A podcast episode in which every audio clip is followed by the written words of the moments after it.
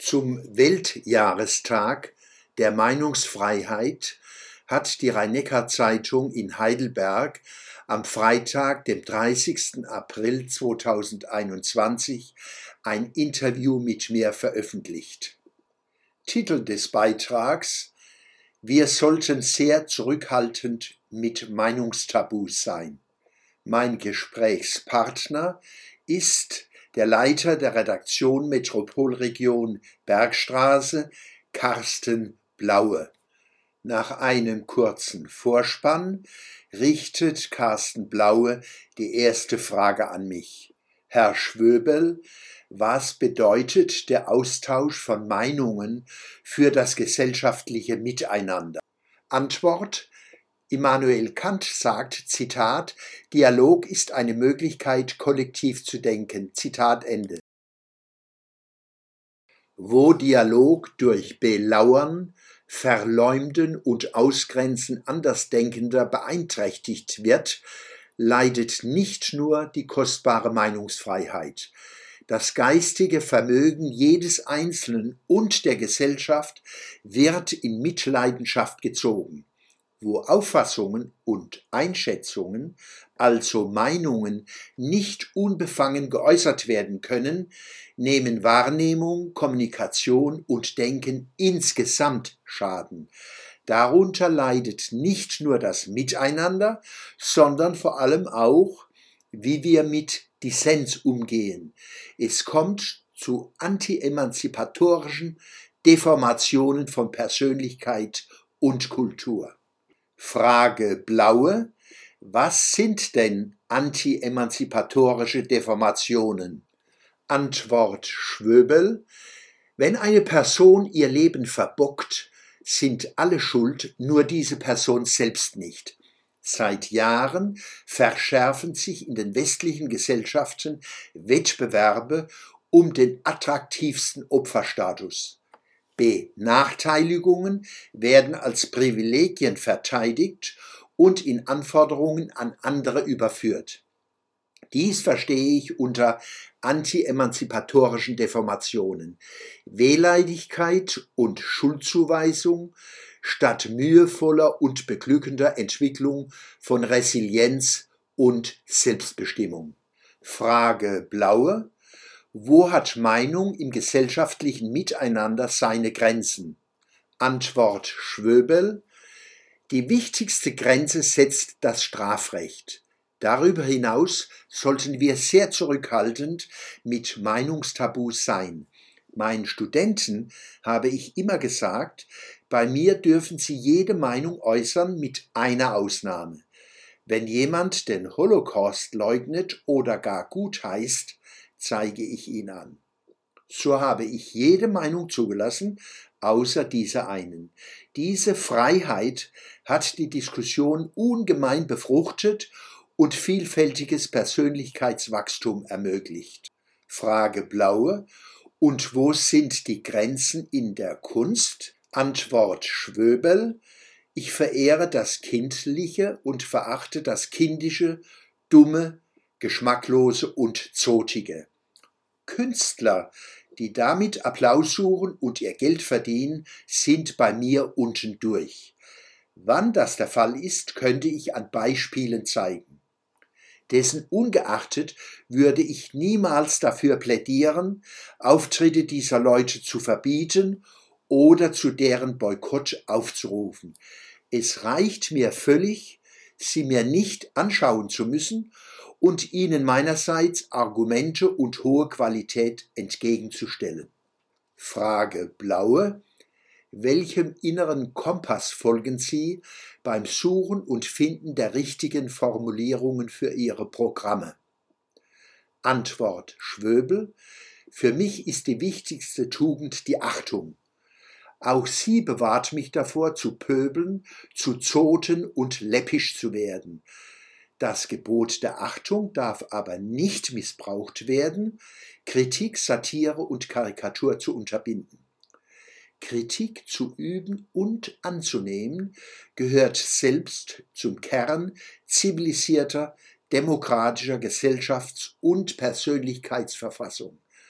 Es gibt keine Möglichkeit, dem Unrecht, dem Irrtum, dem schlechten Geschmack, der Dummheit, der Bosheit und der geringen Qualität Einhalt zu gebieten als durch Kritik. Sie zu äußern braucht Mut. Gläubige und Spötter, fromme und kritische Rationalisten müssen einander aushalten, besser sich als fehlbare Geschwister erkennen. Frage Blaue. Haben Sie es als Künstler erlebt, dass man Sie Ihrer Meinungsfreiheit berauben wollte? Antwort Schwöbel. Über die mehr als 40 Jahre, die ich schon publiziere, Vorträge halte und auftrete, hat sich bei mir ein praller Ordner mit Beschimpfungen, Beleidigungen und Drohungen durch Rechtsextremisten angesammelt, darunter auch Morddrohungen. Es gab Zeiten, in denen ich Post nach verdächtigen Verdickungen abtastete, bevor ich sie geöffnet habe. Weder habe ich die Polizei noch die Medien alarmiert.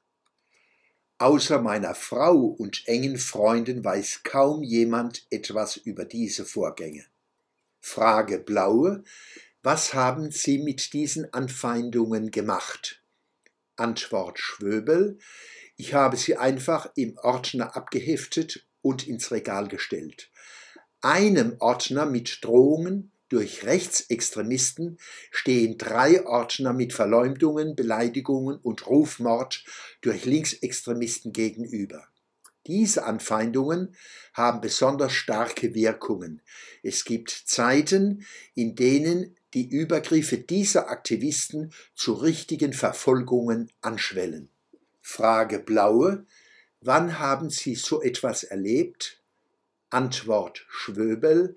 In den 80er Jahren scheuten Stasi-gesteuerte Kampagnen nicht davor zurück, meine Frau und mich mit jahrelangem nächtlichem Telefonterror und Schlimmerem zu überziehen. Auch in den letzten Jahren kontaktieren diese Leute Veranstalter, um Auftritte von mir zu verhindern. In manchen Fällen wurde mir auf diese Weise zugesetzt, nur weil ich mich öffentlich für die Bundesgartenschau eingesetzt und den in den Jahren 2013-14 sehr angefeindeten Mannheimer Oberbürgermeister Peter Kurz öffentlich in Schutz genommen hatte. Im Frühjahr 2019 belagerte in einem anderen Zusammenhang eine Gruppe von Aktivistinnen die Redaktion eines lokalen Wochenblatts, bis sie die Zusage hatten, dass meine Kolumne nach über zwölf Jahren eingestellt wurde. Frage Blaue. Was haben Ihnen die Frauen vorgeworfen? Antwort Schwöbel. Meine Kolumnen seien rassistisch, hetzerisch und menschenfeindlich. Mein Angebot, mit den Aktivistinnen zu sprechen, lehnten diese ab. Mein Ansinnen löste wohl Panik bei ihnen aus. Frage Blaue. Wie viel Mut braucht man zur Meinung auf der Bühne? Antwort Schwöbel. Von Liedermachern und Kabarettisten wird der Mut, den sie selbst auf der Bühne einsetzen, notorisch überschätzt. Viele fühlen sich als Widerstandskämpfer, obgleich sie Dinge von sich geben, die von ihrem Publikum erwartet werden. Vor allem Kabarett und Comedy sind Felder opportunistischer Kommunikation, in denen es auf häufigen Beifall ankommt. Wir haben den Durchblick, die anderen sind die Dummen, über die wir uns schlapp lachen.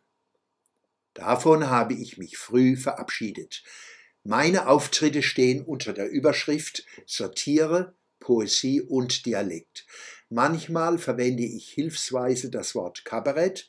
Mit dem, was darunter üblicherweise geboten wird, hat meine Arbeit aber wenig zu tun. Frage Blaue. Haben Sie schon einmal ein Programm umgeschrieben, weil Sie Ihre Meinung geändert haben? Antwort Schwöbel. Da ich kein aktuelles Kabarett mache, schreibe ich auch keine Programme. Es gibt bei mir nur Sketche, Gedichte, Zwischenrufe und Essays, die ich teilweise über Jahre spiele und lese. Manchmal wird ein Thema unwichtig, dann tritt es zurück und anderes nimmt diesen Platz ein. So ist über die Jahre ein umfangreiches Werk entstanden. Meine Auftritte sind Lesungen, wenn auch sehr lebhafte. Frage Blaue. Der Kurpfälzer hat den Ruf, gerade heraus zu sein. Ist das schon meinungsstark? Antwort Schwöbel. Das mit dem gerade heraus ist ein gern beschworenes Selbstbild der Kurpfälzer. Man könnte auch sagen Wunschdenken. Das nehme ich meinen Landsleuten aber nicht übel.